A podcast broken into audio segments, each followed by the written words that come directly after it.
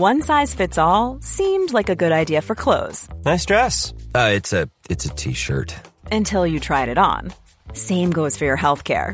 That's why United Healthcare offers a variety of flexible, budget friendly coverage for medical, vision, dental, and more. So, whether you're between jobs, coming off a parent's plan, or even missed open enrollment, you can find the plan that fits you best. Find out more about United Healthcare coverage at uh1.com. That's uh1.com. Life is full of what ifs, some awesome, like what if AI could fold your laundry?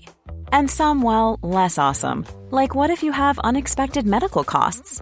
United Healthcare can help get you covered with Health Protector Guard fixed indemnity insurance plans. They supplement your primary plan to help you manage out of pocket costs. No deductibles, no enrollment periods, and especially no more what ifs. Visit uh1.com to find the Health Protector Guard plan for you.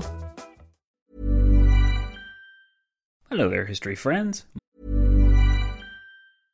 Hey, I'm Ryan Reynolds. At Mint Mobile, we like to do the opposite of what Big Wireless does. They charge you a lot, we charge you a little. So naturally, when they announced they'd be raising their prices due to inflation, we decided to deflate our prices due to not hating you. That's right. We're cutting the price of Mint Unlimited from $30 a month to just $15 a month. Give it a try at mintmobile.com slash switch. $45 upfront for three months plus taxes and fees. Promo rate for new customers for limited time. Unlimited more than 40 gigabytes per month. Slows. Full terms at mintmobile.com.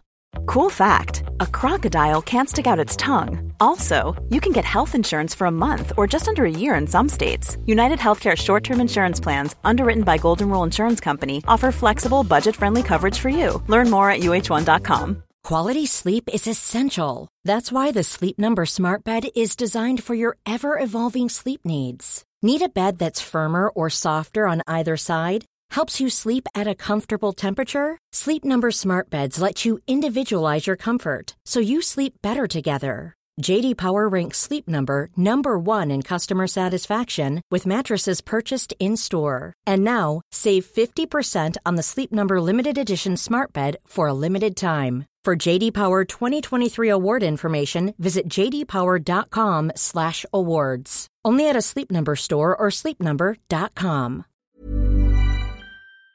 My name is Zach Twamley, and you're about to listen to the latest episode of, I was about to say, the Delegation Game. It's not the latest episode of the Delegation Game, but that episode is out today as well. In fact, I almost forgot that this episode existed for the Versailles Anniversary project because over the last few days my head has been so deep in the Delegation Game. There is so much going on with it. All these people that I added to a special group on Facebook, they all set up their own little messengers and they've been making schemes and plots and everything, and it's amazing. It's so great to see, and it makes me so happy. I've never been so busy before, and my brain's kind of melted. So let's hope this episode goes well. If not, oh well, I'm sure it'll be fine. This is a pretty momentous day, guys, because a hundred years ago today, the Paris Peace Conference opened, and everything which came from the Paris Peace Conference began on this day a century ago. It's pretty much the beginning of our project, except it's not, of course, because we've been doing it for a good while. And maybe some other podcasters would start on this day, but I started earlier because I know you guys love the detail that I bring to the table, and I'm able to bring it to the table because you supported me so well. When Diplomacy Fails is and has always been a listener supported podcast. We are singing or swimming on the basis of the support we get. And because you guys support this podcast so well, we are all the time swimming. So I'd like to thank you so much for that. And I'd also like to say, yeah, there's so much great stuff to come, and every single bit of it is made possible because I have the time to work on this project and this podcast like never before. The Patreon has shot up in the last few weeks, thanks mostly to the delegation game, but also because you guys are really engaging really well with what we're putting out, and I really love that. It's so great to see. It's incredible this has all come together so well because I've been planning it for so long. So when things work out, that makes me very, very happy indeed. Speaking of things working out, I think we should just get right into the Versailles Anniversary Project latest episode. Of course, guys, if you'd like to help support this show without sending money my way, all you have to do is tell someone. Tell them that on this day, 100 years ago, the Paris Peace Conference opened, and when they say, What's that? say, Have you ever heard of the Treaty of Versailles? And when they say, Oh, yeah, that's the thing that caused World War II,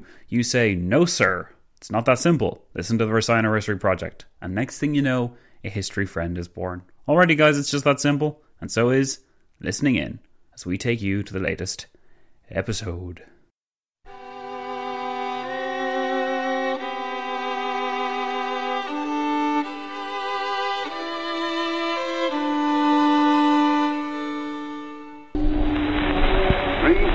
Thousand miles from home, an American army is fighting for you. To the end that the high ideals for which America stands may endure upon the earth.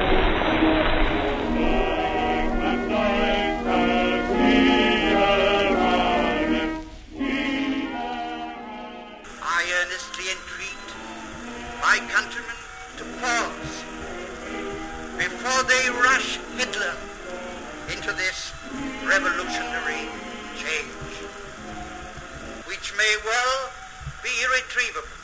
I know that it is hard for Americans to realize the magnitude of the war in which we are involved. France and Italy, between them, have made waste people the treaty of Versailles, and the whole field of international relationships is in perilous confusion. The affairs of the world can be set straight only by the firmest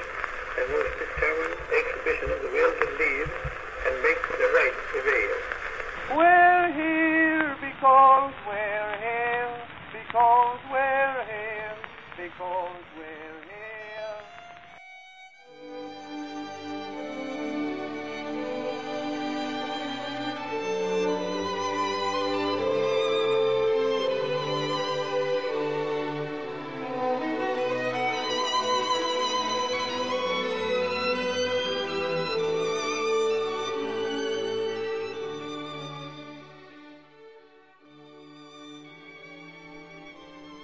You're listening to the Versailles Anniversary Project episode 24.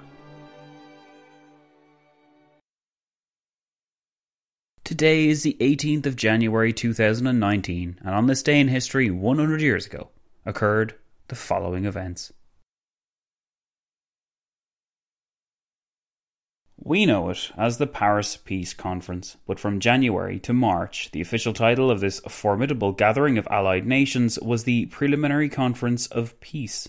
Every power that could conceivably have been said to have opposed the Central Powers was represented, from Siam to China to Brazil to the Dominions, for a total of 29 delegations of varying size and representation, and all of them expected to take part in this conference.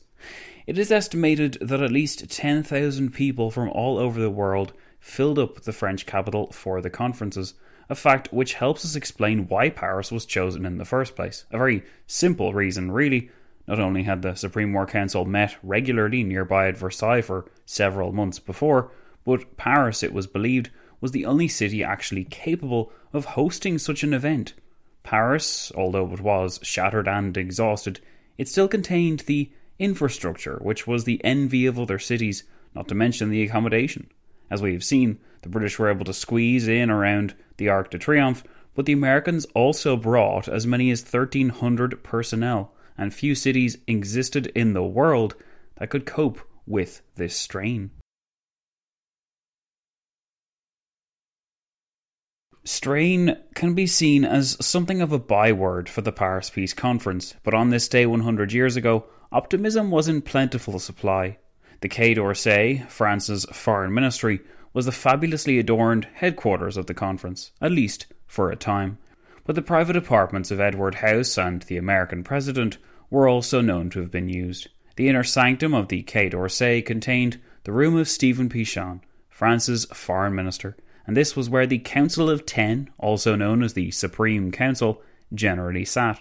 Today, one can get a feel for the place relatively easy, as the building remains intact and true to its original form with some minor alterations. The painting job was much darker in 1919 than the lighter modern paint job suggests, but the carved wooden panelling and the glorious 17th century tapestries remain the same. The room still contains an enormous fireplace, it still gets very hot when several people sit within it, and it still opens onto a lovely rose garden with thick curtains on hand to block out the light or to mark the end of the day. For the last week, the British, French, Americans, Italians, and Japanese had met here in this room. They had worked through all manner of issues and mostly concerned themselves with questions of representation, the size of delegations, procedure, and what to do about Russia. What order were the issues to be discussed in? Well, Woodrow Wilson didn't want an ordered list. He wanted conversation among the delegations so they wouldn't feel dictated to. Lloyd George and George Clemenceau both believed this would create a never ending event that produced nothing. George Clemenceau wanted French to supersede English, but he eventually settled for French equality with English after some Anglo American prodding. Concern was rife among the delegations that they would become overwhelmed by the sheer amount of petitions made or issues at stake. So a compromise was suggested. Only states that had an active interest in the matter were required to sit on its relevant commission. These commissions, sometimes referred to interchangeably as committees, but not always, just because, would make the recommendations, which the Supreme Council would then discuss. From the 20th of January to the 14th of February 1919, before Woodrow Wilson went back to America, that is, the Supreme Council, or Council of Ten, functioned in this manner. The tons of paperwork which the French Study Committee, the British Special Inquiry, and the American Inquiry created were barely, if ever, referenced or consulted, weirdly enough. There was far too much reading to be done, and that was what the technical advisers were for in any case. The national leaders made great use of informed people rather than reports numbering in the hundreds of pages. In their defense, they simply didn't have time to sift through so much paperwork, but we should not imagine that they were uninformed because of that. Technical advisors were already coming to the fore as a bone of contention for some, where it was disputed how many each would be allowed to have, the idea being that the more brains one had access to in a specific subject, the greater the advantage he would have, but that too many people standing behind you and whispering in your ear would also at the same time greatly slow the pace of things. Something which we've certainly noticed from the previous episode is that the Supreme War Council, which was separate from the Supreme Council, met several times a day. On the 12th of January, for instance, three meetings were held, normally interrupted by a short recess or declaration that someone needed to reflect on what had been discussed. Diplomatic speak for, I'm offended and you should all know how offended I am. The terminology can be confusing. I mean, are we talking about a council or a committee or a commission? It's often hard to say, and it doesn't always seem clear whether the people that were actually sitting at this given body or that knew which body they were sitting at. But the best way to imagine the different councils the Allies created is to view them as stages in the peace process. The Supreme War Council was responsible for the armistice and clung on until the preliminary peace conference opened, whereupon the Supreme War Council transferred most of its responsibilities for doing stuff to the Supreme Council. The Supreme Council was interchangeably known as the Council of Ten, at least until late March, where it would change its name to the Council of Four. This council had the final say in the most important matters. The Allies generally had representation on pretty much all the commissions which were created to debate and advise on the major issues, from Poland to Greece to reparations. Some commissions and some committees were more important than others, of course, but the hope was that not only would this reduce the workload of the major allies, it would also reduce friction. The list of the main issues which required attention, that being the League of Nations, reparations, colonies, boundaries of old states, and the creation of new ones, it was obviously not an exhaustive list, and it did not satisfy everyone. The French aim was to sort out Germany before the League of Nations, while Wilson wanted to do the opposite and Lloyd George wanted to determine the future of colonies. There was a sense that matters were running away from them as well. Poland, Czechoslovakia, Finland, and much of the Baltic states had already staked their claims to independence by the time the Supreme War Council met on the 12th of January. The world wouldn't sit still while George Clemenceau decided whether to accept English as an official language of the conference or not, nor would it sit still while Wilson fought for Brazilian representation for some reason, nor would it sit still while Lloyd George tried to work out what a mandate was. It was imperative that more time was not wasted. Two months had already been passed without any decision being made, a fact which all present in Stephen Pichon's room were painfully aware of. It did not bode well that at every turn opinions were expressed which delayed the proceedings, no matter how small or seemingly unimportant the issue. Nor did it help that questions which could have been settled before were brought out into the open. Could the order in which the burning issues be debated not have been settled before? Would it not have made sense to arrange the official languages of the conference before arriving rather than wasting so many words and time in person? These two months beforehand, they really could have been spent more productively, and then when everyone met together the week before the opening of the conference would have been more productive using its time as well. As it stood, though, we saw that those present between the 12th and 17th of January ended up kicking many cans down the road, Excited, though many of the delegations were to gather at such a significant place, looking a little deeper, a morass of anxiety and contention existed. An added, often forgotten tension was that between the urgent need to demobilize armies and send eager men home, and the pressing need to retain some kind of military power to pressure the central powers. While the major powers wanted to get on with things, they wanted to get on with things and have their own way. Each of the Big Three's leaders would have to answer for his failures. Wilson infamously had already been held accountable once, and he had lost Congress to the opposition, the equivalent of Lloyd George losing Parliament to Asquith's Liberals and the emerging Labour Party. George Clemenceau, Woodrow Wilson, and Lloyd George may have received something of a rude awakening from their experience of the previous days, but those new nations earnestly moving to Paris had not. These emerging nation states, mostly in Eastern Europe, were determined to receive recognition for their rights and to receive help in making their mission possible. The challenges were as simple as they were severe. A great example is seen in the railway and supply problems faced by so many states.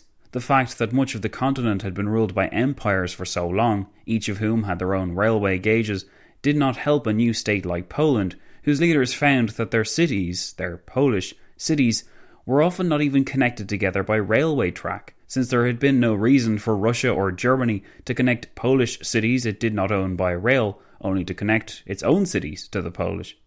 Large sections of railway would have to be laid down then, and even where rail did exist, it would have to be brought into some kind of conformity with the rest of the country, a task easier said than done in Poland, where the railway network that they had now inherited had been split into three the Austrian, German, and Russian departments for over a century. The fractured railway system meant transportation of peoples and, above all, foodstuffs was slow or non existent, and that the economic framework of a country effectively ground to a halt. To rectify this, industrial work would have to be done to repair or, in some cases, start from scratch, but for that to happen, coal and coking facilities were needed to make the industry happen, and the supply of coal depended on the very system it was meant to repair. Supplies of coal, such as that found, for example, in the Silesian region of Teschen, became disputed epicenters of potential conflict as a result, and as if to reflect this legacy, Teschen remains today a city divided between Czech and Polish administrators, complete with the graffiti to match. If you've heard of Teschen, it may well be because Lloyd George declared at one point during the Paris Peace Conference that he never had an ill advised statement which the Prime Minister had used to demonstrate just how confusing the East was to most. Where Silesia met Upper Galicia, there existed Teschen, but this disputed town was only a symptom of the legion of problems faced by states new and old alike. Its ethnographic makeup was contentious, but it was also too important to relinquish because of its invaluable resources. This situation was repeated many times, either along the Hungarian Romanian border or the Yugoslav Italian border or in deepest Africa, and the end result was always the same reluctant compromise and embittered delegates who were only momentarily satiated.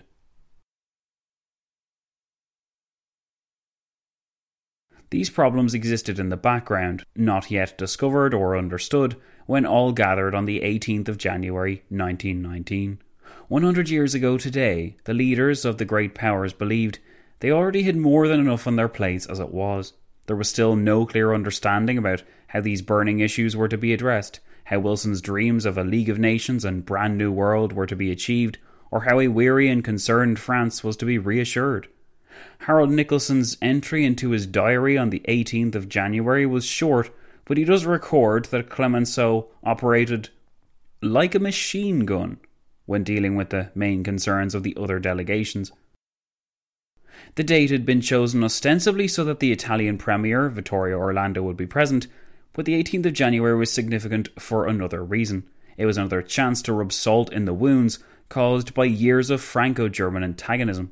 The German Empire had been proclaimed, after all, in the Palace of Versailles on that date, the 18th of January, in 1871 and that date had also been selected in 1871 to coincide with the declaration of Prussia as a kingdom in 1701.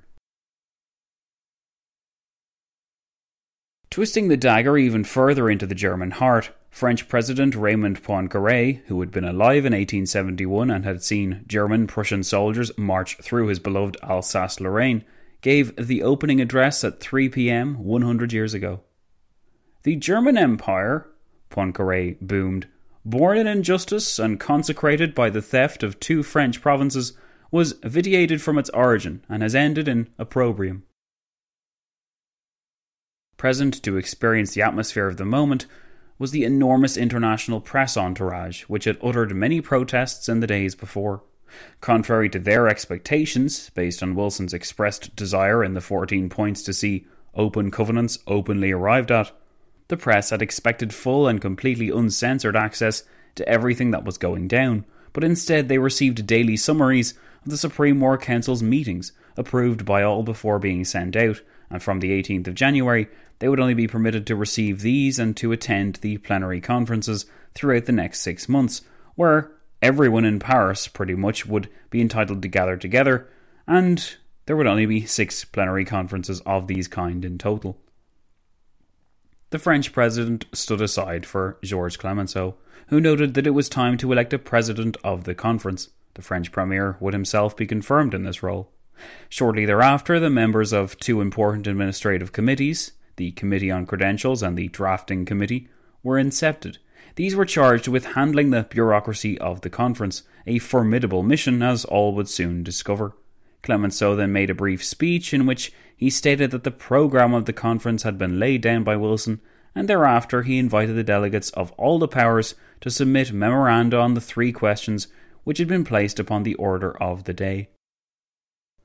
These three questions had been debated extensively in the previous week, and they contained something for everyone. Something on the responsibility of the authors of the war, the penalty for the crimes committed during the war, both of which appeased the French, and international legislation on labour, which pleased Lloyd George.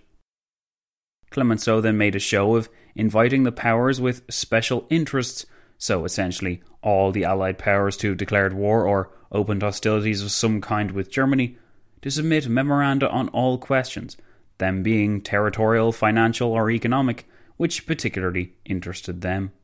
It was here that Clemenceau channeled his inner machine gun, as Harold Nicolson recorded, and parried much of what he didn't want to hear from the smaller nations present.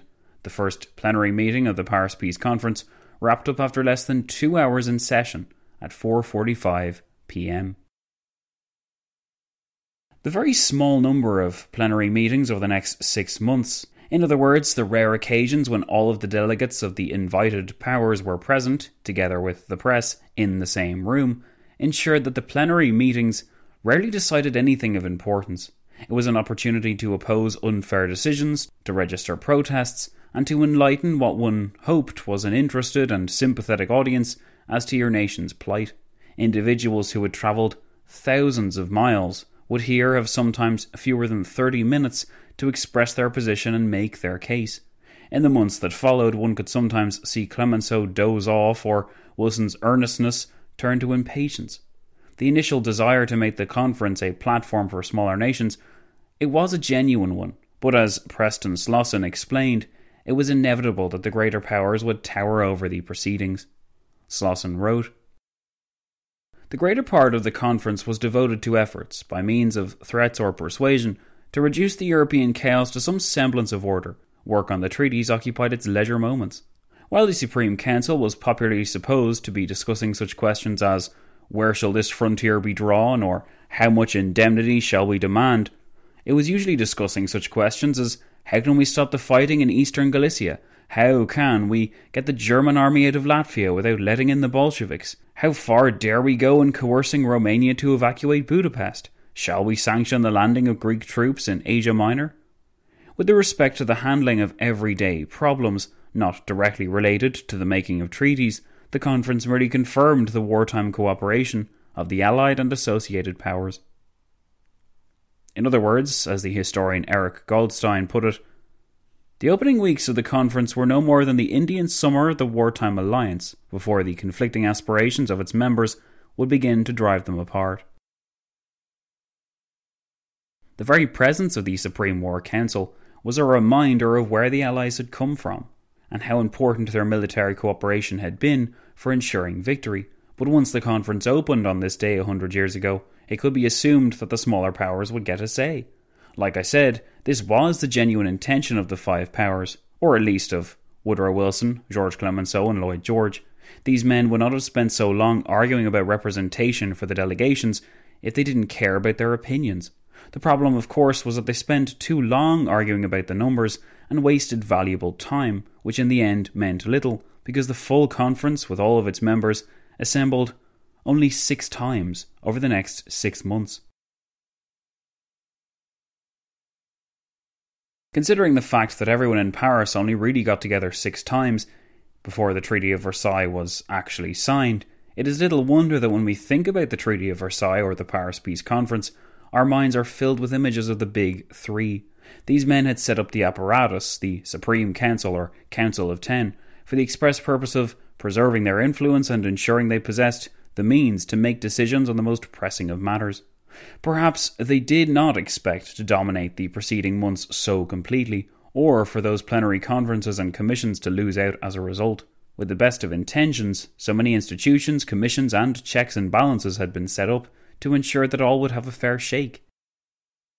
Yet, by creating these bodies, the Allies made more work for themselves and produced vast amounts of paperwork which they could never really digest so they gradually worked around this problem by getting others to read and condense the reports for them, while increasing amounts of time were spent hashing out the major issues together.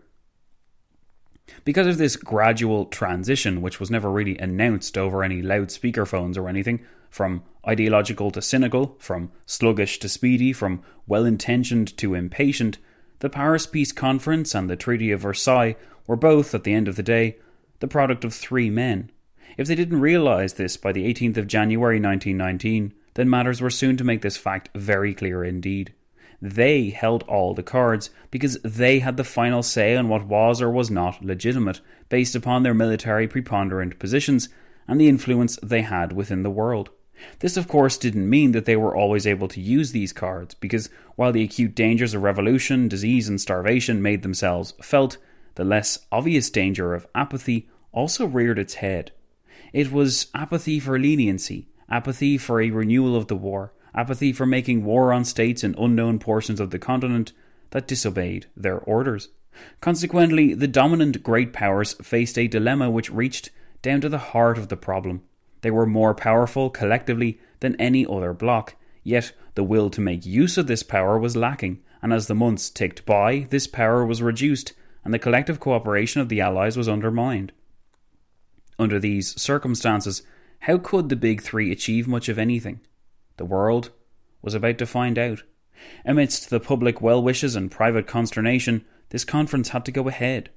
Now that it was online, so to speak, it was time for those at the top of the pyramid to look down on what they had made and proceed as best as they could. The 20th of January 1919 was to be the first day of the rest of their lives, but it did not take long at all for ticking time bombs to present themselves. Some of these bombs, indeed, were destined to explode painfully close to home.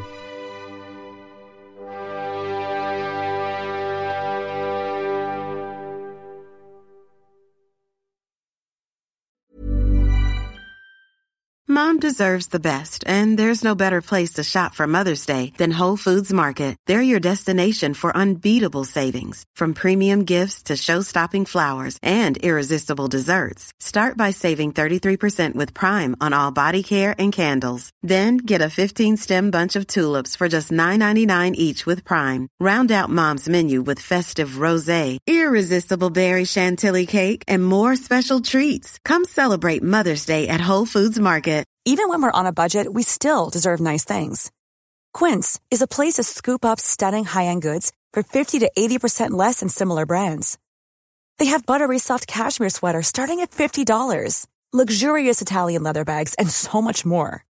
Plus, Quince only works with factories that use safe, ethical, and responsible manufacturing. Get the high-end goods you'll love without the high price tag with Quince. Go to quince.com slash style for free shipping and 365-day returns.